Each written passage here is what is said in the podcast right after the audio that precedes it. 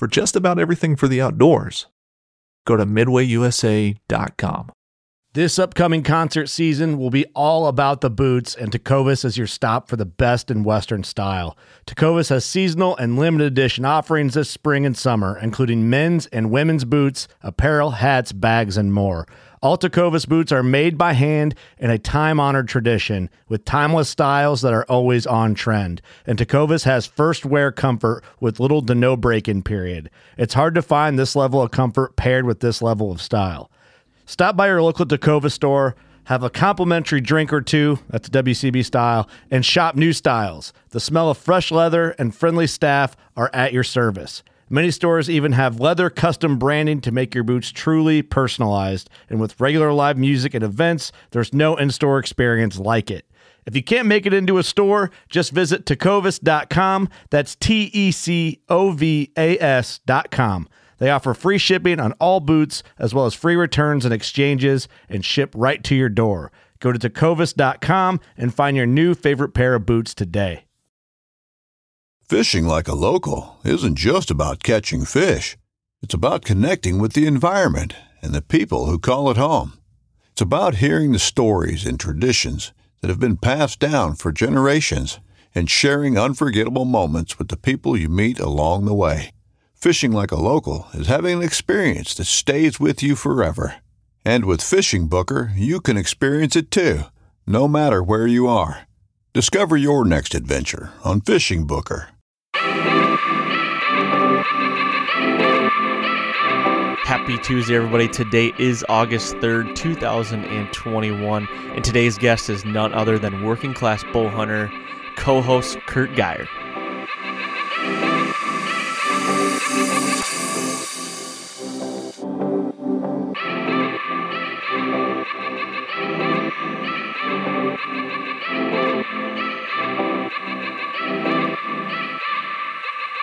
All right, welcome back to the Fall Podcast. I'm your host, Aaron Blasey, and today's episode is 172.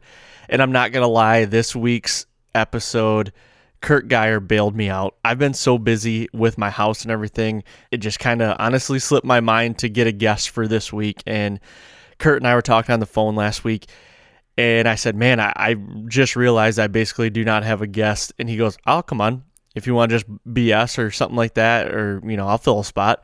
So we jumped on basically and did a sweet BS session that I had a whole bunch of stuff written down that I wanted to ask him. We never got to that. We talked about other stuff and it went really, really well. So this is just kind of a lay your hair back episode. Listen, uh, there's some good information in it. And, you know, Curt and I kind of talked about some stuff that actually I've never talked about on the podcast. So um, it's pretty cool. We're going to get into that here shortly. I do want to say thank you, everybody out there, for all the support and all the downloads. It is ridiculous the amount of people that are engaging, reaching out to me, doing direct messages, and the downloads. It's unbelievable. It's it's so cool to see. Thank you guys very much, and I'm glad that you like the content that we're putting out. Uh, I'm glad that you like to hear my sultry voice every week. I hope you do. I hope it doesn't get boring or anything for you. But uh, this is just me saying thank you very much. I say it every week, but uh, I really appreciate it. So I'm going to say before we do get this interview, please go over to iTunes and leave a five star rating and leave a review. It just helps with the rankings, moving up in the rankings. And with moving up in the rankings, it helps more people see this podcast and be able to listen to it. So, with that being said, going to go over this interview with Curt. I'm going to let it take, I'm going to let it take it from here. That wasn't right, but you know what I'm trying to say. I'm going to let the interview go from right now. So, thank you guys. All right.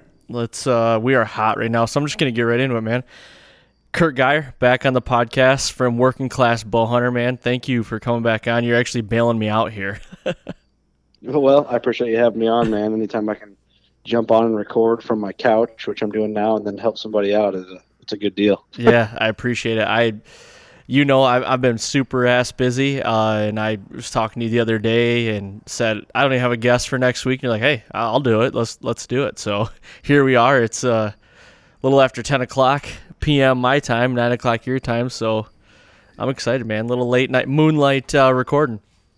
it's kind of like what you do once you have like you're in I guess a fairly new dad and you have young kids, and you when you do record it has to be like once all the kids are in bed and everybody's settled down, so you're up up late past what the family's doing on the couch. So however you can make it work, you got to get it, you know. Yep. Speaking of new dads, I mean, you're a dad again. Like what you got a you just had a little boy. How how old is he?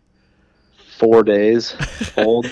Dude, you are like you are brand new dad again. Like how's that going with uh, having two kids now and one that's super young? Oh, it's interesting, man. I mean, you know, it's like an adjustment when you have your first one, of course, but it's like the then you bring home this new baby, and then your two year old, my two year old daughter's got to get used to, oh, this this baby's not leaving. This baby stays here. Like you know, it takes a few days to kind of for them to wrap their head around. So a few sleepless nights and some confusion, and you know how that all goes, oh, man. Oh, yeah. The new family adjustments, but it's it's fun. Yeah, I bet I, it's got to be fun having a little boy now too. You got one of each, so you're probably are you done, or are you going to be like a kid farm? Are you going to just keep keep pumping them out? I don't know. It's too early to think about that, man. Four days, but we didn't find out the gender, so it was kind of a cool surprise to to see a boy. You know, Yep. So not not that I would have cared either way. I honestly didn't, but it's cool to have one of each now. Yeah, that's cool, man.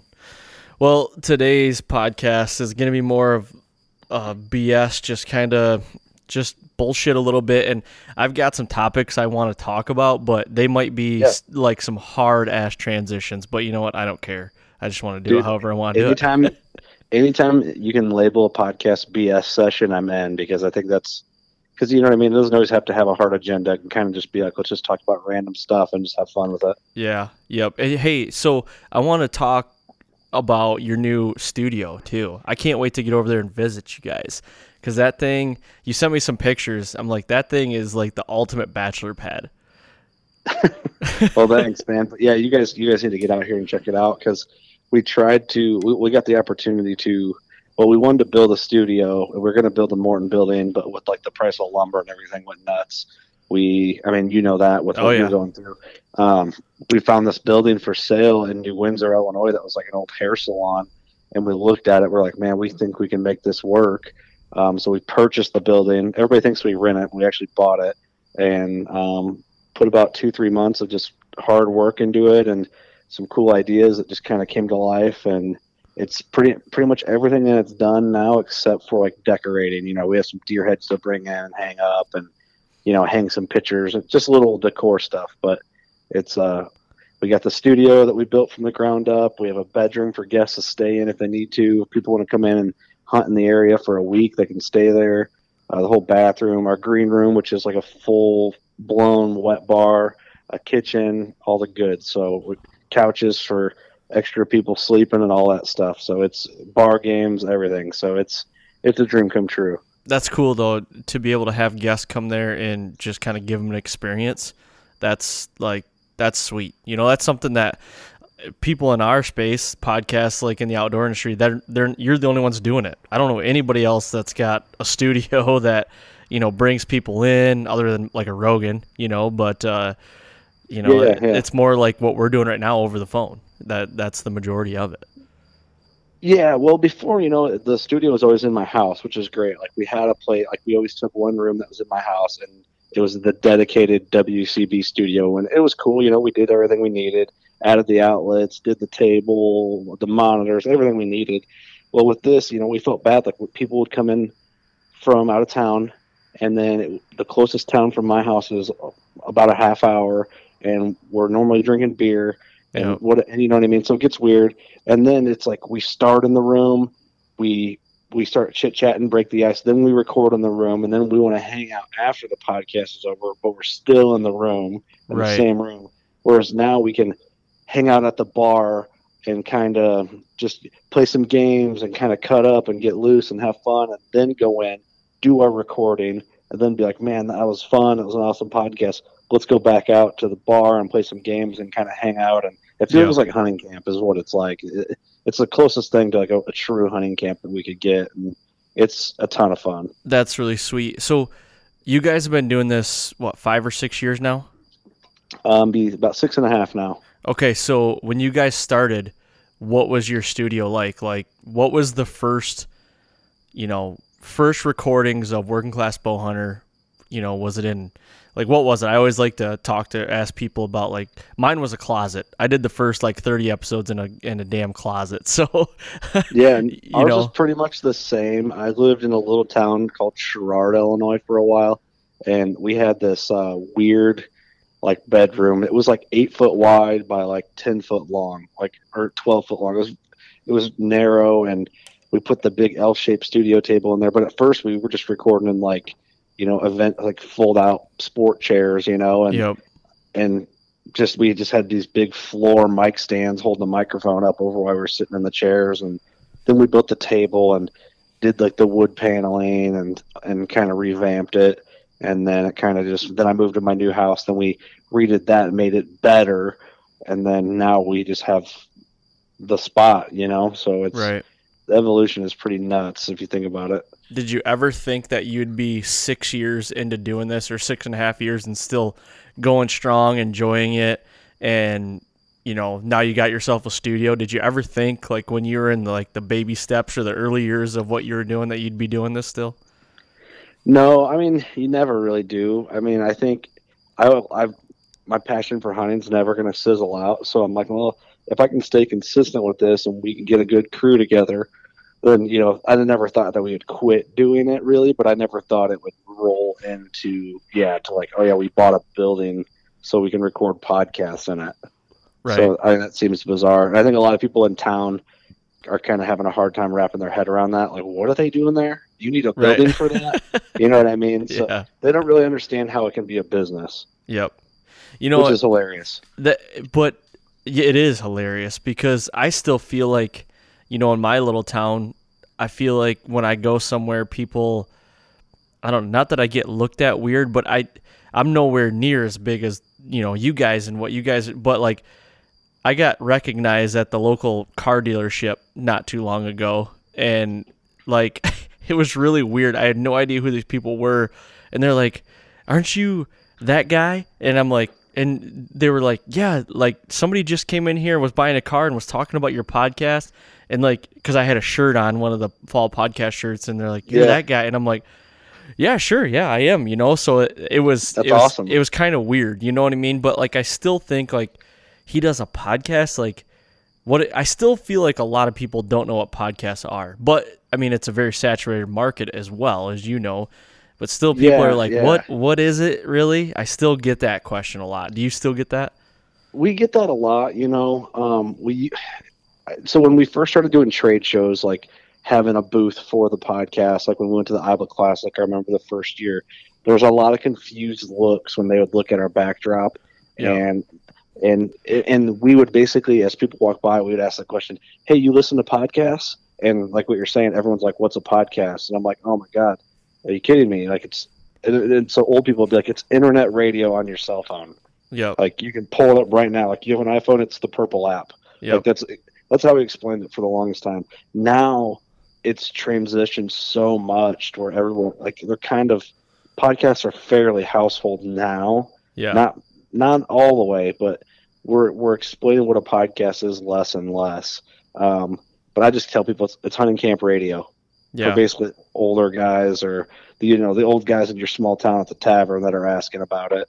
Yeah. Um, so we actually we made a bunch of those bar coasters, and we hand them out at taverns now. And I basically made it to where if anyone's wondering what a podcast is, they can read the coaster and be like, "Oh, that's where I go to find it." Dude, that's a So- great idea. Just Yeah, go to your we- local bar and start handing them out, and people will see them all the time. yep, that's what we did, man. There is actually up in Wisconsin. There's probably about a thousand of them floating around up in northern Wisconsin right now. One of our Leinenkugel's guys is he visits. Oh, I don't know, like 800 bars, and I don't know what exactly what the time frame is. But I'm like, here, hand these out at all those bars. And he's like, Yeah. all right, I'm on it.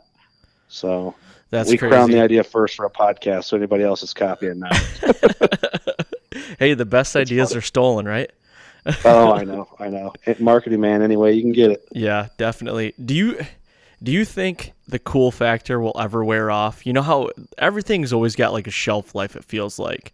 You Yeah. know, I started listening to podcasts about five five and a half years ago. You guys were, I want to say, right around 100 episodes when I like discovered you guys or so. So I can't remember what it was, but it was somewhere right there. Uh, Like, do you think like the coolness? I shouldn't say coolness. I don't know if that's a good word for it, but do you think it'll ever wear off? Like, where it's just The like ah, podcast, yeah, and podcasts are just kind of like go by the wayside. Um, I think for people that are committed to the game and are passionate about the niche that they're podcasting about, it'll always it'll always move it forward because if people are really passionate about it and they actually care for it, then Yeah. it should never fully sizzle. I mean, it might take a different direction and can morph into something else along the way, but I, I don't think so. I think a lot of people that are half half in the commitment bucket or whatever, however you want to word it, ha- they're just half in Yeah, yeah, that'll sizzle out, and those guys probably lose excitement, or you know, other things are more important. But for us, uh, we just love it so much. Like, one, we love hunting, of course, but yeah, we love podcasting. Not, not we're po- we're hunters first, we're podcasters second, but podcasting is just a freaking riot, man. Like, where else do you get to sit down with good people and have legit, com- uninterrupted conversations like that for?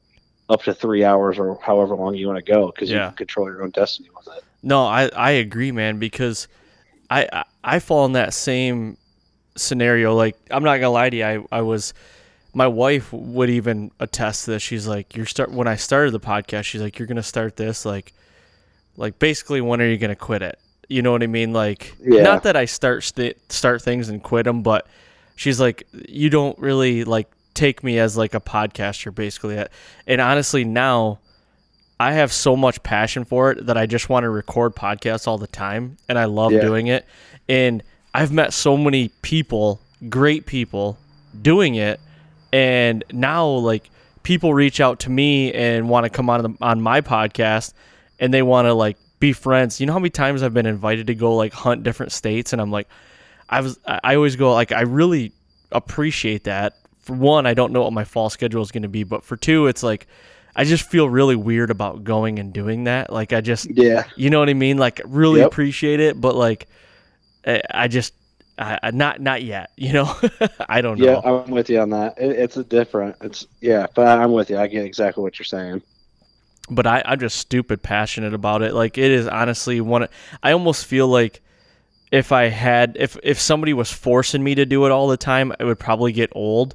But like I just Right. love to do You it. do you it for know? someone else. Exactly. I want to do it for myself. You know, like I really, I really like meeting new people, talking deer hunting. I've, you know, some conversations get so monotonous that it's like, oh man, I talked about this before last year in July.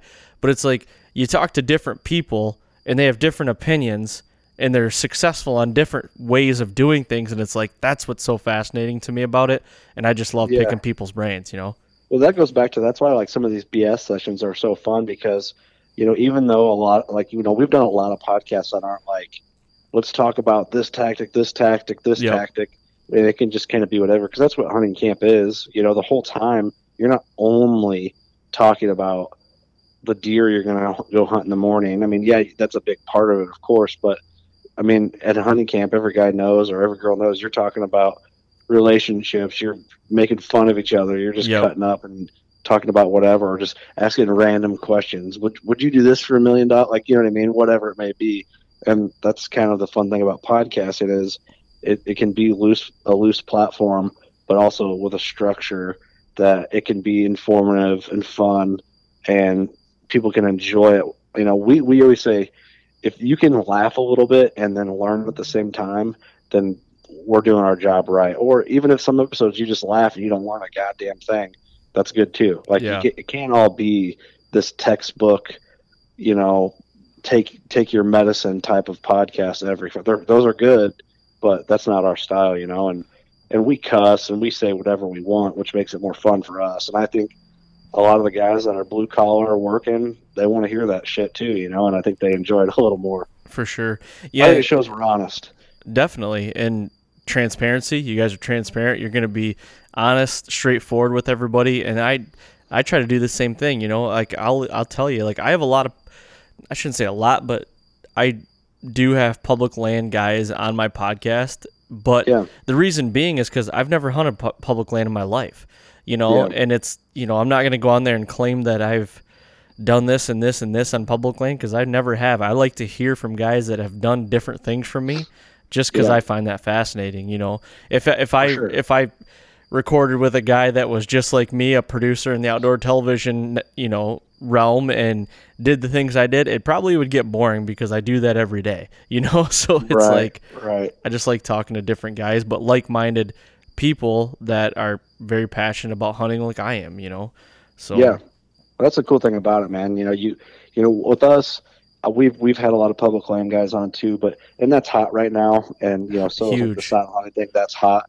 And we've done a lot of podcasts on those, um, on that stuff. But I really, no matter what the trends are, I mean, we might have somebody in if something's hot right now, but you won't find us do 20 episodes in a row over a trend because really we're just we're just interviewing and conversating about things that we find interesting. Yeah. So, and hopefully the listeners do too. Because if I'm if I'm interviewing on stuff that I don't really find that interesting, just because I think somebody else is going to like it, I think the content's going to suffer because I'm not in it. Yeah, no, I agree. I'm the same way. And when I kind of when I seek out guests, if, it, now it's to the point where I like to find like a story, some sort of story. If somebody had a huge success story last year, or, you know, there's this one guy. He shot three bucks in three different states last year on private land. He's not even a public land guy, but he was like, he's kind of a new bow hunter, and I'm like, hmm that's like I want to pick that guy's brain. Like that's an unbelievable year. That's a banner year. Not everybody can shoot three bucks, three good bucks. I mean, we're talking 140 or bigger in three different that's- states. That's a killer year. Self filmed all of them, and I'm like, okay, like this guy did it the hard way, and like so I get a hold of this guy, and he's like, yeah, I'm more than happy to come on. He might have like 300 Instagram followers. Not that I care about that, but it's like you Right. never hear about the guys like that. Like you guys just had um, Todd Anderson on yeah, uh, n- uh, last week, I think. I've never known that, never even heard that guy's name before in my life. You guys, I was so into that conversation when you had him on, and I'm like, and Yeah. I, you start kind of looking up the guy and how much you can find out about him. And it's like this guy, he is like living in a corner of the world that like he doesn't, you know, he seems like a guy that like doesn't really care to be in the limelight or nothing, but he's killing giant deer. And I'm like, Oh, yeah, that man. is I mean- badass, you know. that that's I love that too because it's like, you know, I realize I met Todd within the last year, and he we've done two podcasts with him. But yeah, just met him through hunting. I actually one of the bucks he killed last season I saw from a county road in Velvet, and that's how I reached out to him. I was like, "Hey man, I think I saw this buck that you shot from so and so county road over the Really? summer. You know, I saw it a few times." And then he's like, "Hey, let's let's chat because I'm curious where you saw him. You know what I mean?" Yeah. and uh, it was kind of funny because where he killed it was nowhere near to where I saw it, and uh, I mean, you know, miles apart. But and then we kind of just hit it off. I'm like, man, why don't you come in and we'll do some recordings, man? It'd be kind of fun.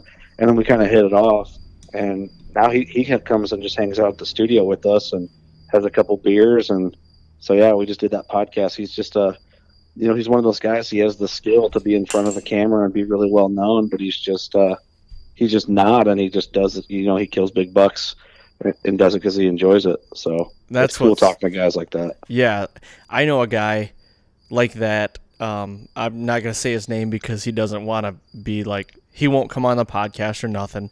He's actually lives in a little town in in Illinois, um, but he you go into his house and I'm gonna tell you he's probably got no less than 40 deer on his wall that are 150 or bigger, all with a bow, and it's That's like impressive. It's dude, it is so impressive. But he is the type of guy that I've asked him numerous times. Will you just come on and just talk? Just like let's bullshit like we normally do over the phone.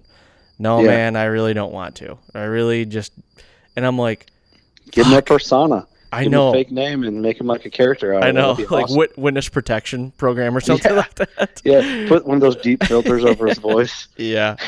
But I'm like, this guy, the stories that this guy has and the things that he's seen is just ridiculous over the years. And it's it's not like when is he gonna shoot a giant deer? It's just or not if he is, it's when he is, you know, every Right. year. It's just he just got he's got it, you know. and Well, I mean, you know, speaking of that too, it's like Austin Chandler was the same way. Yeah. You Yep. know, Austin started as a guest, and so Ross Bigger was fairly well known because he was on uh, Respect the Game, which was a show on Sportsman's Channel through Elite Archery or Outdoor Group, and then uh, you know those guys started guesting on our show, and they they kind of became extras of our crew, if you will. I mean, they are a part of our team, um, Ross and Austin, but Austin's like a good example. Is that it was like just a dude who he filmed himself for fun, but wasn't on any sort of YouTube channel or show or nothing, and uh, basically, I guess he's he. He's fairly well known now through like our platform, but he, the dude's Yeah. a killer. You know, he deserves to be well known for what he's good at. If if you want to look at it that way, but He is good, man. And I have like a little more respect for him too, not just because he's a farmer. You know, I I'm close to farmers. Far- farming is in my family. You know what I mean? So it's like Yeah. his day job is a farmer, and that I just find that's cool. I there's not a day that goes by that you know a farmer's out working a field or planting crops. I look at it, it's like, man, that's just that just screams fall to me. You know, and it's just like that's fucking cool. I was, I just love it. You know, yeah, yeah. so It's funny talking to him actually because how he hustles to get work done just so he can free up his time so he can hunt. It's kind of Yeah. funny. and that's you know i see how much my brother-in-law he runs a dairy farm now dairy farms never sleep so you know Yeah. they're milking cows three times a day and you know on top of cash crop and he's into some custom farming and everything like that but he's not a hunter he you know he, he was kind of dabbled in it when he was young but like i see how much time he puts into farming and i mean it's seven days a week and to know like what austin's doing to try to bust his ass to to get a little bit of time to, to hunt. My brother-in-law couldn't hunt.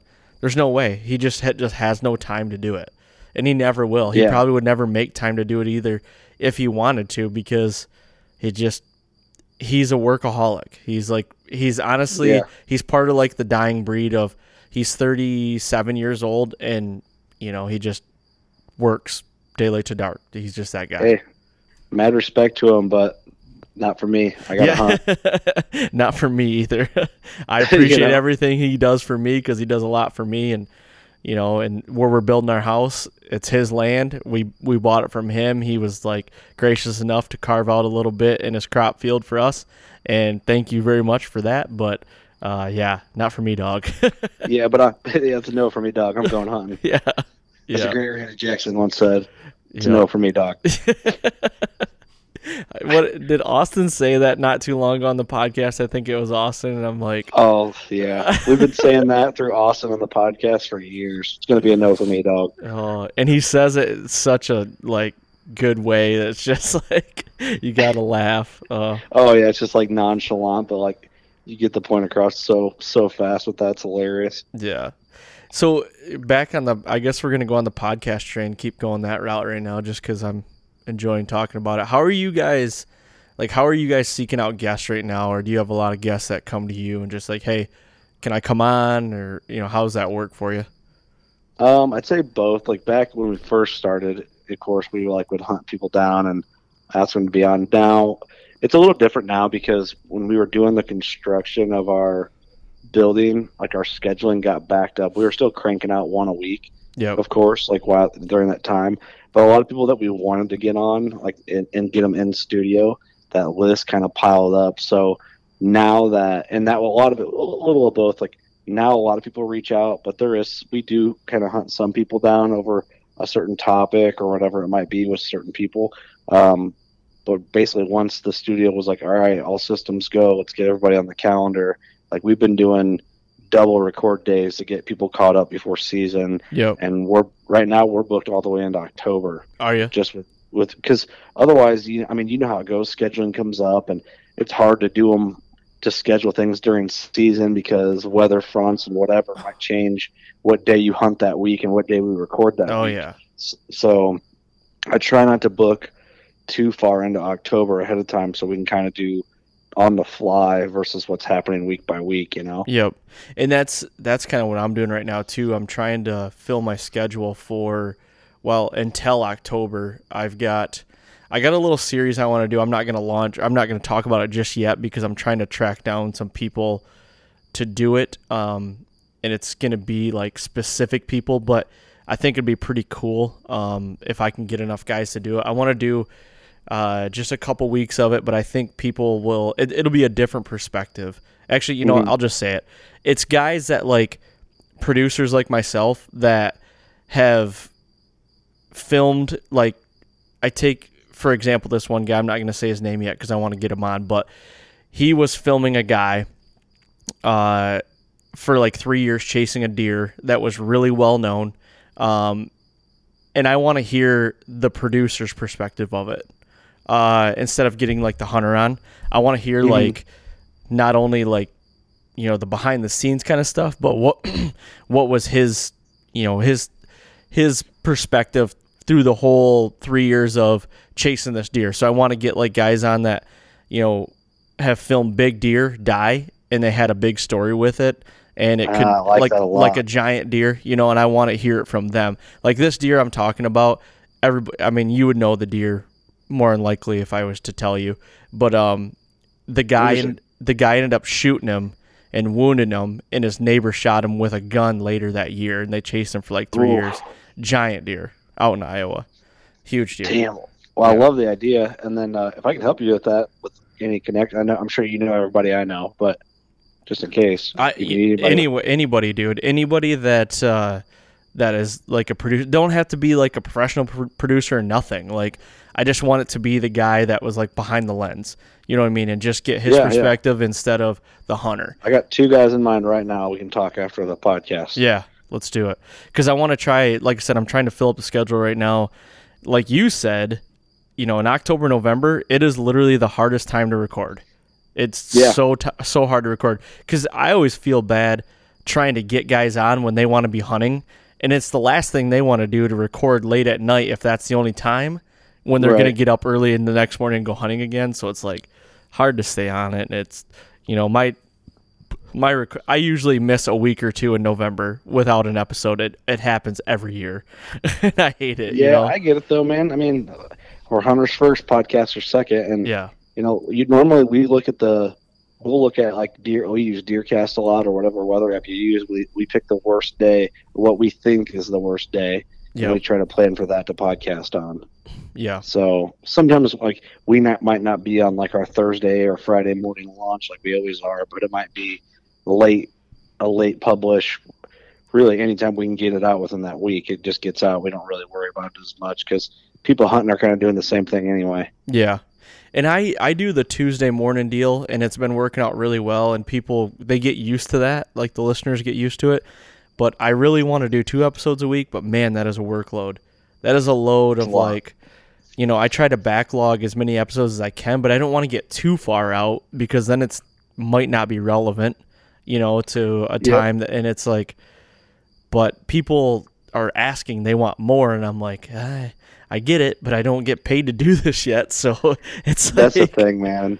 That's the thing. We have we're pretty booked up right now as far as like our drafts. We have a lot in drafts because I was preparing for the baby, of course, and sure. just a lot of crazy shit's been happening with building and you know whatever you just never know so um but we're getting caught up so i might have an episode or a couple weeks coming up with two maybe three episodes in them Yep. so and that's fun to do that too i like cranking them out like that every now and again Yep. Do you guys have a specific day that you you try to record on during the week?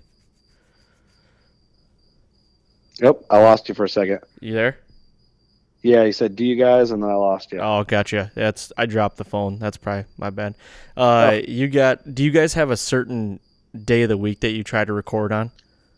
it's always uh wednesday night or thursday night depending on like everybody's schedules because you know we have the three main hosts and stuff Right. so it's whatever works good um, a lot of times i'll book them out Uh, typically thursday nights is when we get together because then we drink and then we don't have to suffer through one day of work that's honestly like the reason why I know, and it's hard to do on a Friday night. Nobody wants to do a Friday night, you know. No. And then the weekend, nobody wants to do the weekend either. So it's like you got to suffer one day of the work week. so Yep, that's it. So I might as well do it on a Friday. And, and a lot of times, like we used to always launch our podcast Thursday. Like if we recorded on a Thursday night, they went up within an hour of us recording them. oh, really? Uh, yeah, al- almost like. Through, uh, I bet you almost up to 400 episodes we did that way. No kidding. Um, and you know we're we're still in the 400s now. I'd say more up to about 350. Almost all of them like were long. Not always, not all of them, not not 100 percent of them, but I'd say 80 percent of them were launched the same day we recorded. That's pretty damn good though, dude. So That's that's awesome. yeah, And that's yeah. I don't do that. See, I, I don't do it. It's rare now because we're trying to get everyone that we can. Um, with I, I just feel bad, you know. I feel bad because I feel like people don't believe us that we have a booked up schedule. So then I feel like they get the impression I'm blowing them off, which is definitely not the case. Um, but the, you know, back then it was good. Like we launched them, got them put out. But I had a lot of like, you know, I'd be 12 Busch Lights deep after recording, and then I'm trying to type a description and oh, enter all the stuff and publish, and I'm like, yeah, this is a problem. So, um, I mean, whatever. I mean, it worked, right? that, that that's the worst thing for me, in my opinion, about this whole podcast game is typing descriptions. I hate yeah, it. sucks. I hate it. There's so many times during like when I'm getting ready to launch, I get everything ready Monday night, like just and then I do a pre like I'll set a schedule for the next morning for it to go live at 4 a.m. because I try to Mhm. get like that early work crowd going to work, whatever want to listen to a podcast. I want it to go Yeah. live early for them. So I am typing usually Monday night, and there's so many times I just want to be like leave it blank, but I'm like, you know what? Stop being fucking lazy and just do it. And you know, and it's I'm worst at the grammar. I can't spell very good, you Yeah, know, right. and it's just like here it is. This is me. Take it or leave it, kind of thing. Well, you know what? I was just talking about it today with my wife about podcast descriptions because, like, like Joe Rogan's like the king of podcasts, right? If you look at his, like, say he has the comedian Bill Burr on, Yep. his episode description: Bill Burr is a stand-up comedian. Like that's all it says. It Yeah. doesn't talk about what they talk about.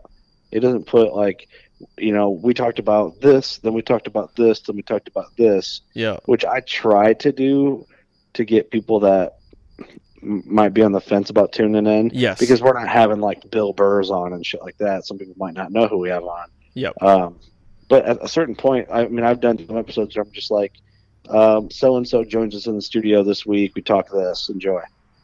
You know. Yep. It, it depends on the week for me. one thing I like to do is I can't remember what it's called. I'm I'm drawing a blank now, but like in my di- so if you like scroll through on your phone and you'll see like the first I don't know first sentence of the description or whatever. Something I've been doing, and here's a here's a secret pro tip. If it's I think it's been working. I feel like, but I'll do all caps and I'll do like not necessarily the title of the the pod of that episode, but I'll do Mhm. like, you know, giant 200 inch deer falls. You know what I mean? Like the story of a giant. T- so it's like when you're scrolling through on it, it's like, oh, I'll click on that, you know, and it's you could call it clickbaity, I guess, but like Well, I'm not lying to you, but I'm just trying to get. I'm just trying to get you to be like, I, I need to listen to that kind of thing. it's a highlight. You're It is. highlighting yes. what what's there. Yeah. Yeah, I'll No, say that, good. and then I'll just then after that I'll type my description in, and you know because you don't see the whole description on your phone, and everybody's listening on a phone. I don't care who you are. It's Everybody is. Yeah. it's ninety Everybody's. nine percent of the your audience is listening. In my opinion, Well, on a phone. you know, I should do that too because, like, the number one question as of lately, and I don't know why, but the number one episode people ask about is, "Hey, what was the podcast where you almost get shot by the crossbow hunter?" And then I'm like, "Yeah, like, hey, what was that episode where you almost got shot by that crossbow hunter?" So then I have to like, "Oh shit, I should have." Because I think what happened was it was during season and we had a guest. So on some of those episodes, we'll do like a pre-episode to our guest to Yep. kind of get caught up with our season. So I should have put something in there, but yeah, I mean that's the number one question. Which episode was it where you you talk about that guy about sh- blasting you with the cross? It, it's kind of turned into a big joke uh, with li- inside joke with the listeners, which is hilarious. yep. Um, but yeah, so I think that's a smart move on your part. Well, and that that kind of just brought something to my head. Like the first year dropped, um, when I wasn't on the first year dropped, but when they had a scene where the where a bear came in camp during the night and it woke him up, and they were saying "Hey bear, hey bear" to like kind of get him to like, you know, leave. Well, like it was. I don't. I don't think it was the same episode. I can't remember, but they shot like a 64 inch moose, like a giant moose. And hmm Chris and Casey get still to this day get more questions about the bear that came into camp and not very many questions about the giant moose that they killed in that. you know, it's just like Right. or when um, Casey killed his moose and it floated down the river until it hit a log jam.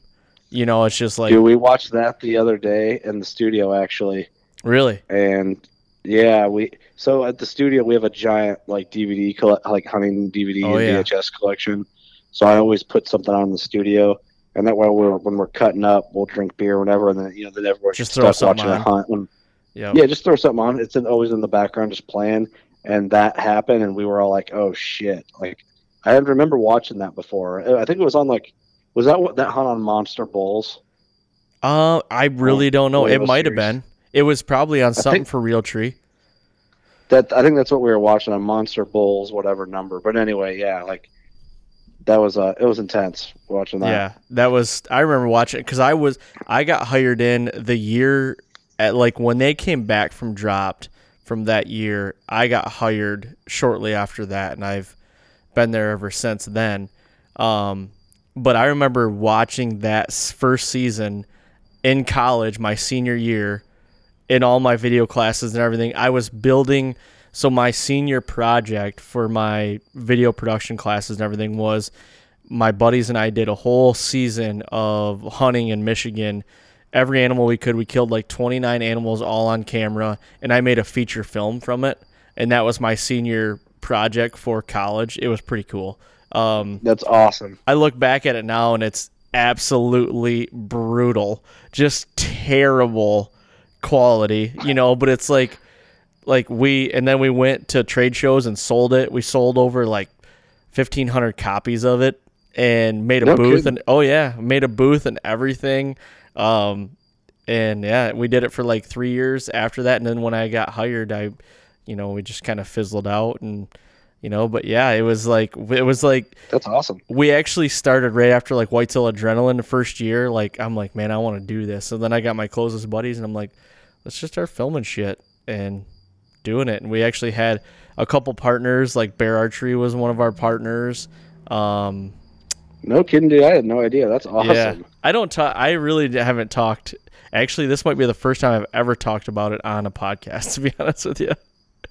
No Yeah. shit. That's badass. Yeah. That's cool. Like you were like legit, and then got more legit. I wouldn't time. call it Like, were- legit. I wouldn't call it legit. It seems pretty legit. I mean, you were deep enough to spend the money on booth space and selling copies, and Yeah. I mean the time to do it. I mean, that's pretty legit. That's more legit than ninety percent of the people in the game right now that are trying to do the same thing because you actually did it. yeah. And uh, well, No disrespect to anybody trying to do it, you know, but you know what I mean. there's a lot that goes into it though too. I mean, we had I know that we had like eight or ten guys on I guess you'd call on a staff or something, but we had meetings every month. We did meetings. We did you know we went through camera gear stuff. We did hunt and set, and it was kind of like a podcast now, like you guys like.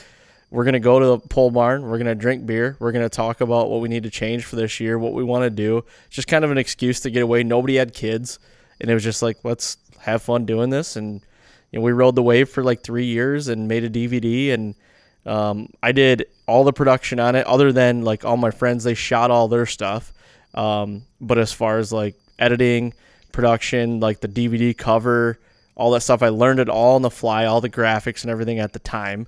Um, and yeah, and then like if you could imagine when I went to school, I was the only, we'll call it redneck kind of kid, like in my program. Like all the Oh, I kids, imagine. yeah, all the kids were went to like news stations. Um, you know, like they were just not like me. I was, I was, you know, I was out of my element there basically. So when I like showed love it. this feature film in front of the the whole program, it was like, okay, you People's know, heads were exploding, probably. yeah. But I did get like some You- praise for it You know I because picture when you say that? What's that? You ever seen? You ever seen the first episode of Chappelle Show Oh, where they have Clayton Bigsby, like Yes. that black dude, that blind black dude in the KKK, and they pull his hood off, and everyone's head explodes in the crowd. that that's what I picture you showing a film in like a liberal film college class. we had you just like shooting animals. It it was too, man. It was like and it, it was uh, an hour and a half long, and it was 29 kills on it. We didn't watch it all, but I mean they got the gist of it. So yeah, I'm sure. I'm sure they did. That's awesome. no, but I I. I actually like even my professors and everything. They weren't like you know they weren't outdoorsmen or women or anything like that, and they they kind of praised me like you know you're doing something different. You're going against the grain, and I'm like, well, it's not really against the grain for me because that's how I was brought up. But if you want to take it that way, then I guess I'll take it. you know. No kidding. That's awesome, man. Yeah, I never did anything that cool. I would have loved to have been able to show a whole college classroom a bunch of videos of bow hunting, but yeah, I had my own projects, but nothing that extreme. That's that's pretty cool. It was. Uh, I look back at it now and I'm like, man, it was terrible. Like the quality, like we were young kids. Like you just look young, skinny. You know, I've put Keep on that weight. project forever, man. Back that thing up. That way you never lose it because you're gonna want to look back on that later down the road. Yeah, and like I have all the raw footage from all. Like my wife was big into bow hunting, still is, but since we've had our kid, um, she hasn't really done much just because she's, you know, I I once she gets a little older, Peyton gets older, I I think my wife will go out hunt more. She just actually got a new bow this year, brand new Mathews Prima and uh, or Prima. I don't even know how you pronounce it, but like she's like jacked again to go do it. She loves bow hunting and but I have like all the raw footage from like 2009 when we first met and all the hunts we were on. She'd film me, I'd film her, and like, I mean, years That's- of footage. So That's awesome, man. It's like the best home videos you can have too. You know. it is, yeah. I've got like four hard drives just tucked away of just old shitty footage that. I love it, man.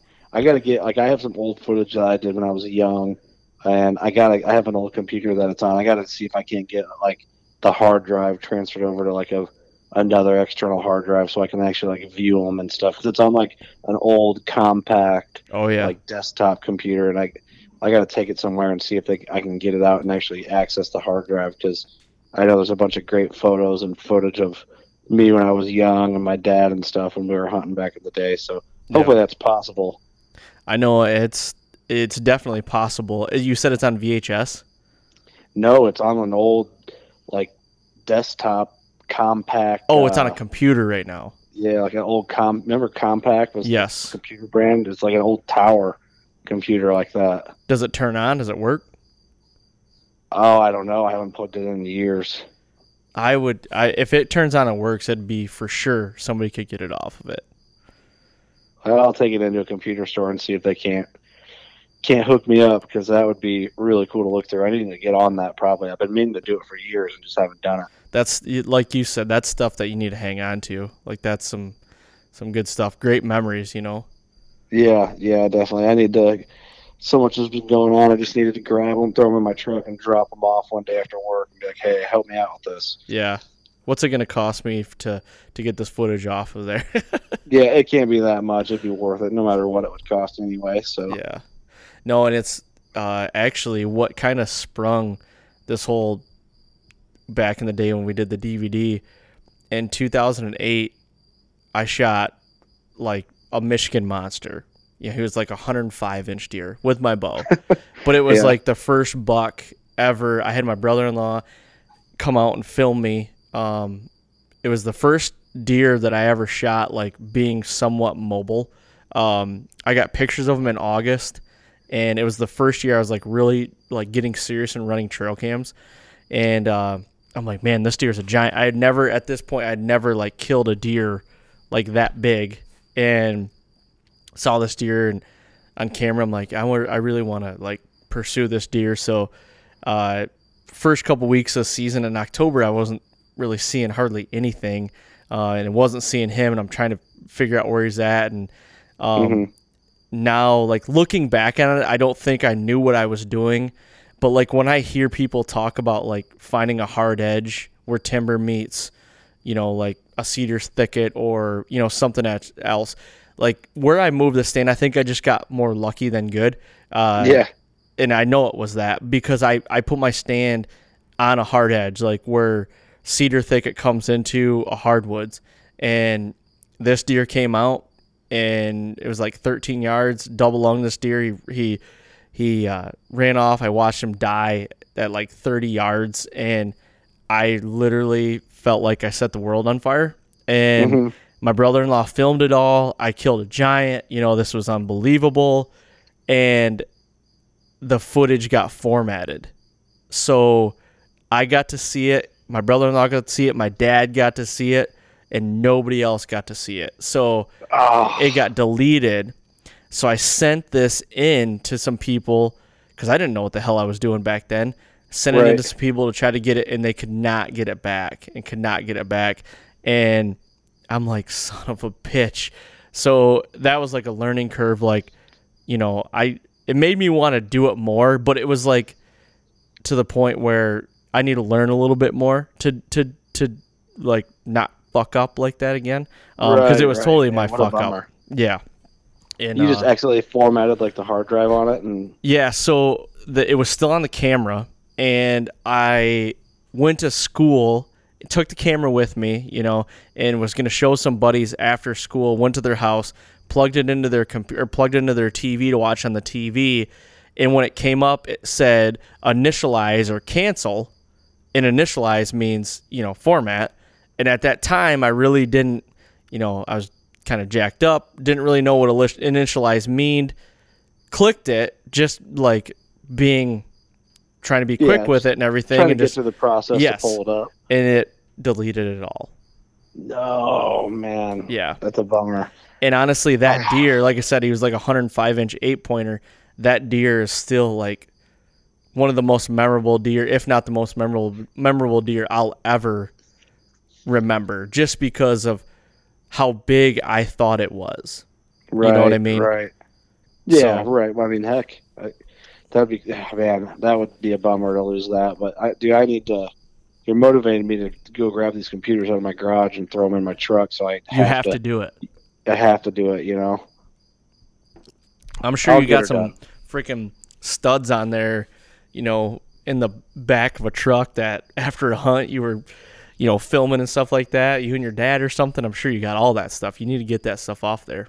Yeah, I got a bunch of old big buck footage of the old high eight tapes type Oh, yeah. stuff. And, Oh yeah. Um, I mean, oh god, I don't even know what else would be on there. But just, I know we did um, back in the day. My dad was like super. I mean, this is 2005, probably what, 2004. My dad was doing like, um, remember Drury did like the biologic mossy oak, and they Yep. like the interviews in front of the plots. Like that was like our home videos Really? we were like, yeah, we were planting like our own little biologic fields and stuff back in the day. And my dad was actually doing like, it was pretty much vlogging before vlogging was a thing. Yep. That's really So- cool though, man. It was really just home videos, but just talking to the camera, like, oh, this is what we're doing. Like just documenting what we were doing, not to put anywhere, but I need to, I need to get that because I'd, I'd love to have all that back. So Yeah. Definitely. And why not like that's content. Like why not start throwing that on the WCB, all that all the pages and talking about it like that's like that stuff. You've actually this conversation's kind of fired me up to talk about more about what I was doing back in the day with my buddies. You know, cuz we Yeah. you know, we talk about it every once in a while over beers and stuff like that, but this is literally the first time I think I've ever talked about it on on a podcast and like publicly, I guess, Good. since then, you know. Dude, it sounds like you guys are killing it, man. It sounds it sounds like you know fairly big deal. You guys had time and money and everything invested for it. I mean, especially if you're doing trade shows and selling copies like you did. That's it's pretty damn impressive. It was only Michigan trade shows. We went to all the Michigan trade shows that year, but yeah, I mean, we built the booth, but still, traveled. you know? I remember going to ATA that year, first time. We the story we went to ATA it was me, two of my buddies, um, his girlfriend, and then my wife. Now we all freaking got into like a little uh, Geo Metro car because we wanted to save money to go down to to um, was it in? It wasn't in Louisville. I think it was in Columbus. No, I think it was Dude. Louisville. I think it was Louisville. Uh, what year was this? You think? This was 2010. Oh, damn! So that would have been, yeah. I don't think I went to my first ATA till like 2011. It would have been 10 or 11. It was right before Duck Dynasty came out. It would have been in Columbus, Ohio. So that's the one we went to, Columbus, Ohio. I'm pretty sure because that that's my first ATA was Columbus, Ohio. Yep. I was there with the. Uh, I helped set up the Muzzy Broadheads booth when they had like that. It was like half of a log cabin. oh yeah. Yep. You I remember that? Yes, I remember that. I helped them set that up. And they had the big like Muzzy neon sign that Yep. on the front of the cabin with like the overhang, and like you go up on top of the cabin like a loft and look over the whole show. That's where they had all their meetings and everything up there with all Yep. their. Yep. Yep. exactly. So I remember it was the year before Duck Dynasty because I was going into my senior year of college and I needed to get an internship. And the three places I wanted to go was I either wanted to do uh, Buck Commander, Bone Collector, or with Chris and Casey. Those were my three because we had to send out like letters, we had to send out resumes, uh, demo reels, and everything. Um, and I talked to Willie Robertson about, and he got me hooked up to with his buddy or his guy Grant that is Mhm. still with him, I think, um, and Jordan Summit. And I was talking to those guys, got their cards. I talked to Michael and T Bone and those guys to get like their cards and everything like that. So I was kind of doing some like networking, and Yeah. then um, when I sent everything out, the first people, Chris and Casey, were the first people to come back to me, and it was 30 minutes from my hometown. You know, because Oh, perfect. I was gonna have to go, you know, down to Mississippi or, you know, where those guys are down in Georgia, and I'm like, I really don't know if I want to leave, like to do that. It would be a great opportunity, and I mean, here I am now, almost 11 years later, and I mean, it's worked out. So, Yeah, dude, that's amazing. It's like just meant to be. yeah, yep, Definitely. That's awesome, man. Dream come true, man. A lot of people were chasing that. You just you did it right and put in the work, man. So it's well Yeah. deserved. I remember going down there. Anyway, back to my story. Drive a Geo Metro with five of us in there, and I we borrowed the car, and it was like a diesel. Um, I borrowed it from my brother-in-law. It was a standard transmission. I drove all the way down there, got like 65 miles of the gallon because we had no money. we got one hotel room. We were sleeping on the floor, and it was just like great, like a freaking cool story, you know, and got to meet all those people. And uh, we actually were so Buckstop Scents and Lures. I don't know if you've ever heard of Buckstop. Um, oh yeah, I remember Buckstop. So they're not too far from us. We were they were one of our partners with the with our DVD and our staff and stuff like that. And they're like, "Why don't you come down? We'll pay for you to come down um, to get your badges and everything, and you'll help run the booth and everything, and you can do some networking and everything." And that's kind of how it worked. That's how we did it. That's how a lot of people started going to ATA. I don't know if that's how it still works, but I mean, I helped work the Muzzy booth and set up and all that. That's how I went, you Yeah. know. yep. And it snowballs into there, and then it's kind of funny. Then I got out of it, then finally came back, you know, for my own gig, which is cool. Yep. So I haven't been to ATA since 2015, no kidding. 14 or 15. Yeah. No kidding. We typically go every year. Well, we do go every year. We've gone every year since Yep. the podcast was serious. So Yeah. Well, and I I don't blame you guys. I mean, you guys record a shitload of podcasts. It's a great idea. You know what I Yeah. mean? Like just you got all these people there. Why not just grab them, get a half hour, hour of their time and bullshit with them? You know, that's a great Dude, I think we set a record. I got I got to go back. Don't don't count me. Don't hold me to this. you told me about this. I think 17 in 2 days. That's unbelievable. I don't think anybody will ever beat. I think it was more than that when you told me though. It Might have been 19. I want to say it was like 19 or 20. I got to go back and check cuz we had a calendar because we were uh, we held ourselves to a time frame.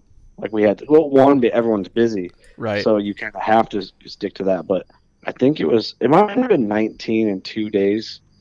Um, but it literally like we started recording and we didn't we there was times where like people left and we everyone was gone we were still in a podcast like like the show was over and we and we were just recording and then the show ended and then we got out of there and everyone was gone That's awesome. yeah it was exhausting though man i don't know if i'd want to do it again Oh but we my did gosh. so it's kind of it's cool now What I mean, this whole podcast thing, man, it's like it's just I don't know, you can speak for yourself, but it's just so fun, you know. oh it's a blast it's a blast i mean it's really just doing it you do anyway if you called your buddy. Exactly. It's just whether or not you can make it listenable for, you know, someone on the third party end of it listening in. right. I mean, but it's not, you know, we're still going to do it. There's a lot of people that don't like what we talk about or like jokes we make and all that, and that's fine. But uh, we have a blast doing it, so they can go somewhere else if they have that big of an issue with it. Exactly. And that's, you know, we briefly talked about it a little bit before, but the outdoor industry, the podcast, it's so saturated. But I mean, realistically, I don't listen to, like, I only listen to the ones that, you know, that I like. You know what I mean? So it's like, Yeah. you're going to get people that don't like your podcast. That's, Oh, oh, it's, yeah, of course. you know what I mean? But they're coming to you for a reason. And those are the ones you want anyway. I mean, those are the loyal people that listen week in and week out. And, you know, and you guys got your niche. I kind of got my little niche or whatever that might be. I don't even Uh-huh. know if I know what it is, to be honest with you. But I just, I, I go into it, honest to God, like every week, I go into it wanting, like selfishly wanting to learn something for myself. And people just grasp it and love it. Yeah, that's You know? good though. I mean, you're interviewing because you're you're interested in it. Like you you have your angle. That's your angle, you know. And then, Yep. but the thing is, like, the listeners need to know that. They just that makes you a better host, in my opinion, Yeah. because you're pulling things out of, I guess, that you want to know.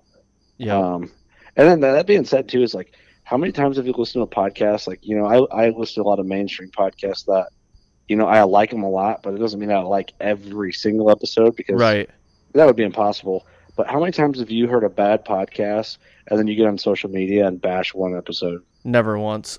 Me either. I don't understand what how I mean? that. I don't understand like people have the time for that. I don't either. Like, there are some podcasts that, uh, even in our space, I listen to. I'm like, man, I just, you know, I just, I really don't like that for one reason or the other. But never once where I was like, ah, I gotta stop the car. I'm gonna, I'm gonna get on my phone real quick and uh, just say this was the shittiest episode ever. You know, It it's tells just, us how big of a douchebag he is. It's like, yeah, Um, speaking of that, dude, I had something kind of funny come up uh, twice in the last five days, which I think is like I think it's a, a coincidence. But we had someone tell us that our podcast was not for the working class because we interview people that um, basically kill deer that are unattainable to everyone.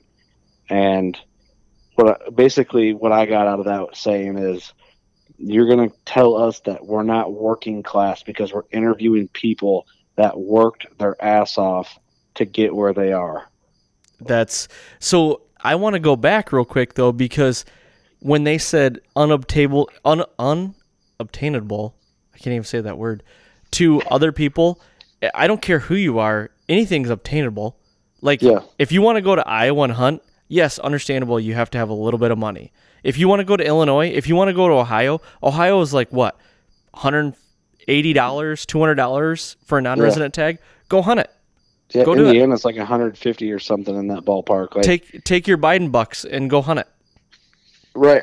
You know what I mean? Exactly. Well, that, that you know, it's, and I, I kind of get annoyed with that because, I mean, in a way, I, I sort of get the point that these people are making. Like, oh yeah, all these managed farms, this and this. You know, I mean, go to the extreme. Go to like a Lee Lakosky or or a Mark and Terri 100%. they, those guys are yeah they are hunting kick-ass managed farms but they have worked their ass off to do that like they have some of the coolest stories in the game if people took the time to like look, in, look into it like i think lee and tiffany moved from he quit his job Quit like, his engineering engineer. job. Yes. yeah and moved to iowa with nothing like basically went bankrupt and like self-made and now he's well-to-do like it, that is the epitome of working class that dude hustled you know like, yeah. and so I kind of get annoyed. Like people think that we need to be focusing on like only public land, or kind of like this notion that working class people don't have money and have to scrape the bottom of the barrel just No. to do whatever. Which I'm kind of like, no. As long as you're hustling and doing what you need to do, and even if you don't work and you still consider yourself working class, like that's fine too. Whatever. I'm not here to tell anybody how they should do things, but it's just kind of like it's weird that people kind of lose sight or want to come at us because they probably got something going on in their life. But I'm like, dude, if you work your ass off to have nice things, you're still working class. Yes. So, um, but yeah, I just thought it was bizarre. Like we, we got those two messages from two different people within a week span. So Yeah, it's kind of funny. and, like I feel like there's this persona that you're only working class if you work in a factory or you know, and you're a weekend warrior or no, it's I'm working class. You know what I mean? Like I I feel like I'm working class and and what I even I do for a 9 to 5. Like even oh, I- of course. man. you know what I'm saying imagine like working on a factory and doing your job exceptionally well because you care, or you just you just uh, you just grind, right. and then somebody comes up, hey, we want to promote you to a, a salary position, and imagine being like, nah, I'm good because I want to be working class. It's like we're still working class. You're just yeah. hard work equals success. So Now I I sorry, go ahead. You cut you off there.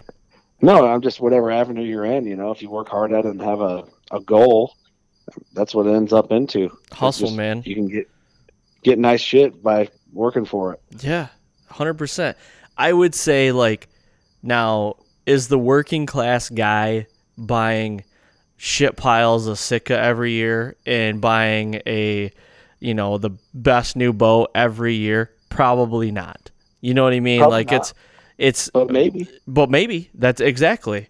You know, I know a lot of working class guys that are driving eighty thousand dollar pickup trucks hundred percent. and are spending seven hundred some dollars a month on that pickup truck, Yep. and they don't have they don't complain about it. Yep. But those dudes are also the same guy to bitch when I got a new elite bow. I know it. You know, it's just like you know I'm not, I don't have a seven hundred dollar truck payment, Right. so And which is just I have other shit. I'm sorry, but if you're out there listening to this and you got a seven hundred dollar truck payment, uh, that truck better be made out of whale tusk because it's I'm like sure that's truck's really ridiculous. nice. it's it's probably goddamn nice, but like that is stupid. That is Oh, yeah. ridiculous. It is, but you know, it's just one of them things. You know, it's like, well, whatever. But it, it's just kind of funny. Or you've We're- done, or you worked your ass off to get that, you know, get that. Good on you. If you've worked your ass off and you're, you know, you can take care of all your priorities and still have a seven hundred dollar payment for a nice Duramax Denali. Good for you, man. I'm Yeah, jealous. hey, I'm jealous. I'm low jealous when you whip pulling a big trailer by me and my truck's struggling to get up a hill, pulling our 16 footer. But I'm hey, jealous. I'll be the first to say I'm jealous if you got it, man.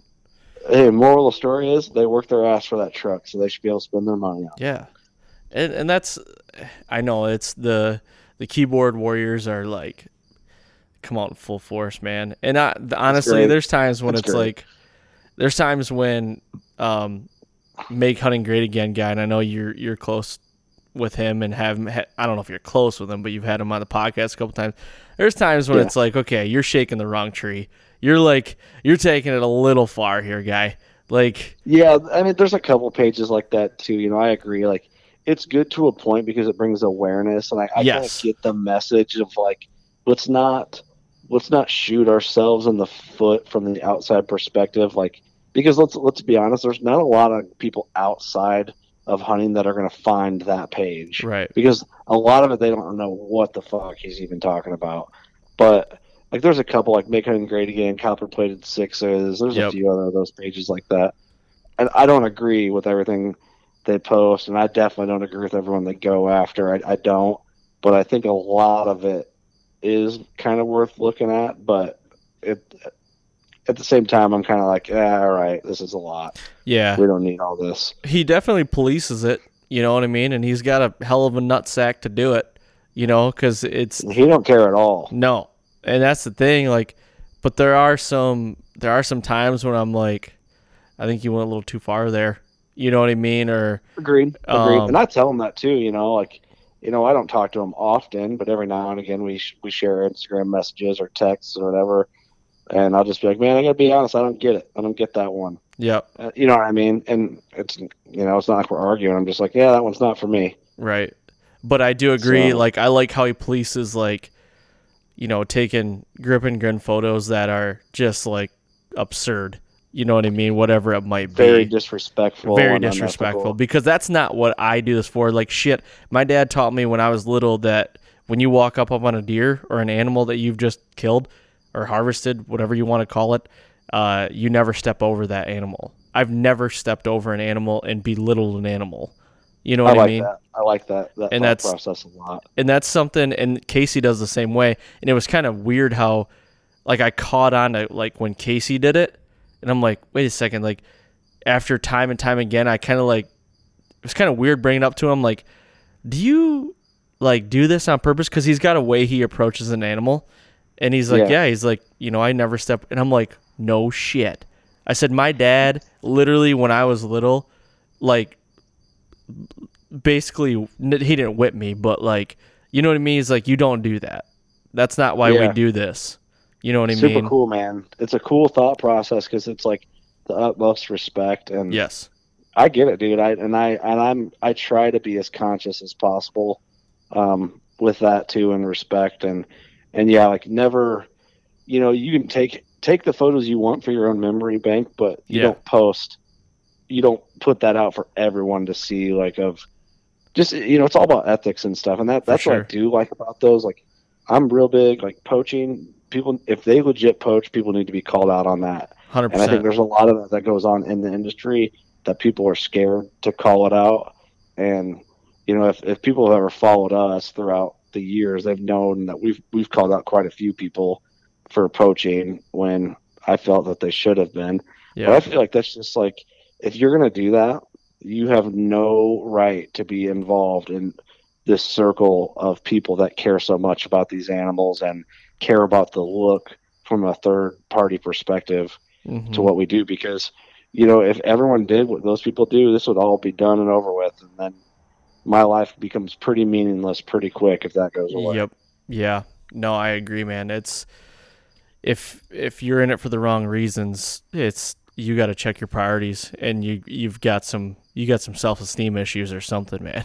you know what I mean? oh dude and you, and you know i we've called some people out basically like hey you know about poaching and we did we did some well, we did some uh, stop enabling poachers t-shirts that we raised money for and and we donated it to a uh oh you know what i'm drawing a i feel bad i'm drawing a blank on the name of the organization but it was actually a recommendation through make hunting great again it was um basically a camp It was recent though, kids- wasn't it? Like last year, you did it.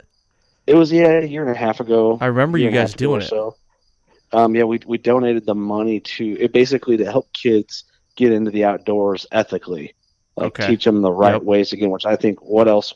I mean, I, and really, we were going to do that, or we were going to go to, um, we were going to donate it to, um, I can't remember the organization.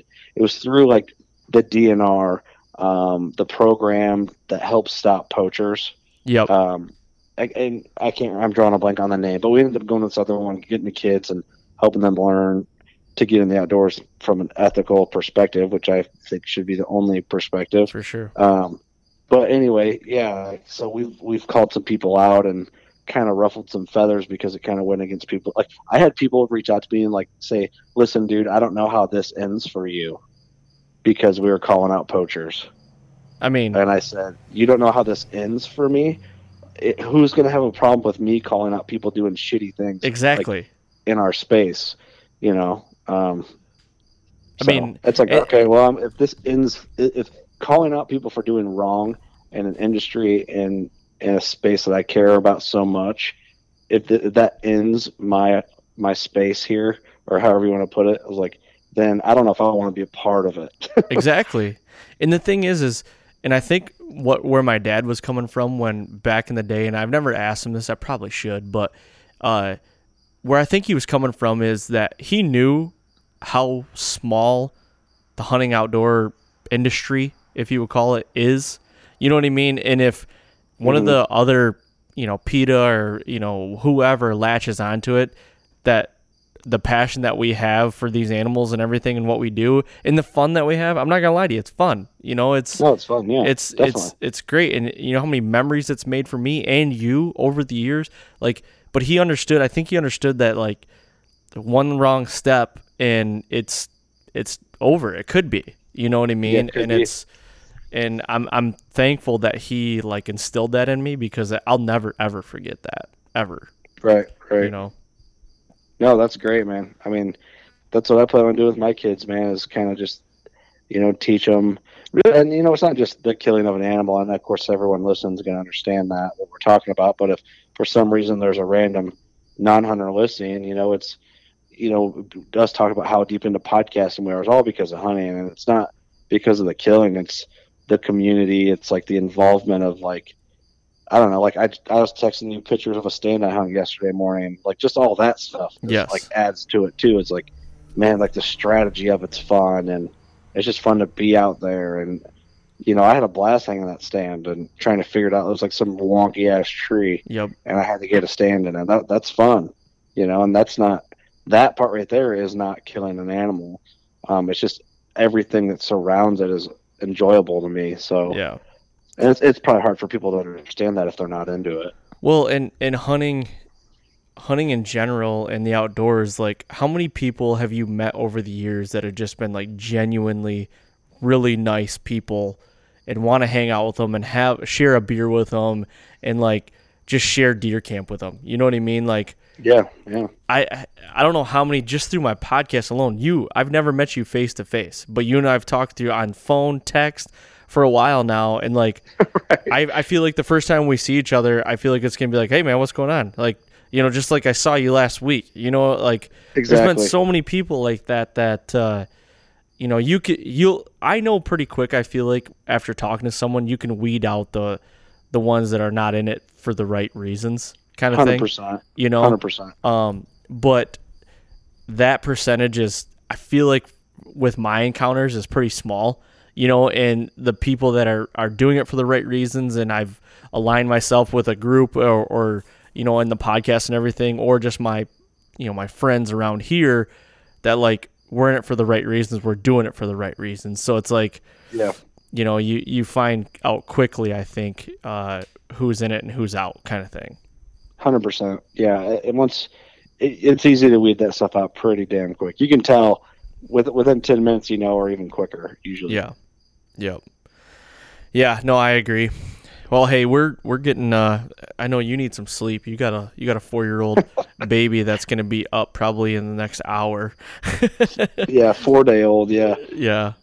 Yep, it's yeah, definitely, man. It was fun, man. I always enjoy recording with you, man. I think we uh we it, what's cool about the BS sessions is like you and I talked briefly about a couple things we're gonna get into, but it's kind of funny. Like you get two podcasters together, we can just really talk about anything, and just flow with it, and not even get to some of the shit we said we were gonna get to. Let me let me awesome. let me go through some of the categories I had here that we never hit on. Hanging stands, uh your stalking boot, boots for your mule deer hunt this year. Um uh, new gear that you're trying out this year. Uh, how do you how are you checking your cams in the season to not do so much intrusion? Um, are you worried about bumping deer? Uh, I wanted to know Yes. more about the Geier buck because I've never really heard that story from you. I've heard it on your podcast, you know, when you had your dad on and everything. But like, I kind of yeah. wanted to like, um, dude, just and the list goes on. We never touched one of them, and I love it. Oh, That's what's great I about love all those topics. Uh, well, well, and that's what's great about it because you know I can do this again here soon, and we can talk about what I had. Well, I would love to talk about all that stuff. You know, especially the Geier buck and hanging stands. That's yeah. my my side nickname from Doug is Curt Hanging Stands Geier. So Okay, I I got to know more about that, so we'll get into that next time. Then I I think. yeah, hopefully we can just do that in studio. We can do it back and forth in the WCB studio in person. That'd be cool. Hundred percent, man. Let's do that. It's gonna be pushing it, getting close to season because I know uh, you're you're probably busier than anybody that time of year. Not only for yourself and the podcast, but, but for the boys too. so. We're gonna we're gonna start ramping up here soon. But I think Casey and I are gonna be making a trip down to Illinois, so we need to try to make a Give me- trip to get into the studio with you guys. Give me a week or so notice. We'll make something happen. All right, I'll do it, man. Well, hey, thank you very much for doing this. I greatly appreciate it, buddy. Yeah, I appreciate you having me, man. Always a good time. All right, thank you. All right, there you have it. Curt Geier, thank you very much, buddy, for coming on. I greatly appreciate that. You know, I always do. It's always good catching up with Curt. And, uh, you know, I said it in this podcast. Curt and I have actually never met face to face, but we talked quite a bit on the phone through text and call. And, uh, you know, we talked about how this podcast outlet has basically been able to let us have friendships with people all across the U.S., like minded individuals. And, you know, you find some really good people out there. And Curt is one of those guys. So I cannot thank him enough for coming on and doing this. And I cannot thank him and all the guys for the working class bow hunter and everything they do because they put out content every week that is awesome to listen to. I listen to every week. I have for a long time. So if you guys don't know anything about working class bow hunter, that's really weird if you don't because they're one of the OGs. But if you don't, go over and listen to the Working Class Bow Hunter podcast. Find them on IG, on Facebook, all the social channels. Check them out. They're doing awesome things. So, with that being said, thank you guys very much for all the support, all the downloads. Please go to iTunes, leave a five star rating and review, and that would be greatly appreciated. So, and don't forget, I, am talk, twisting my words, talking like long here, but you guys know what I'm trying to say. I, I can't talk today, but yeah, you'll know. Wow, cannot talk. Yep, can't talk. You know that we will be here next week on the Fall Podcast. Thank you guys.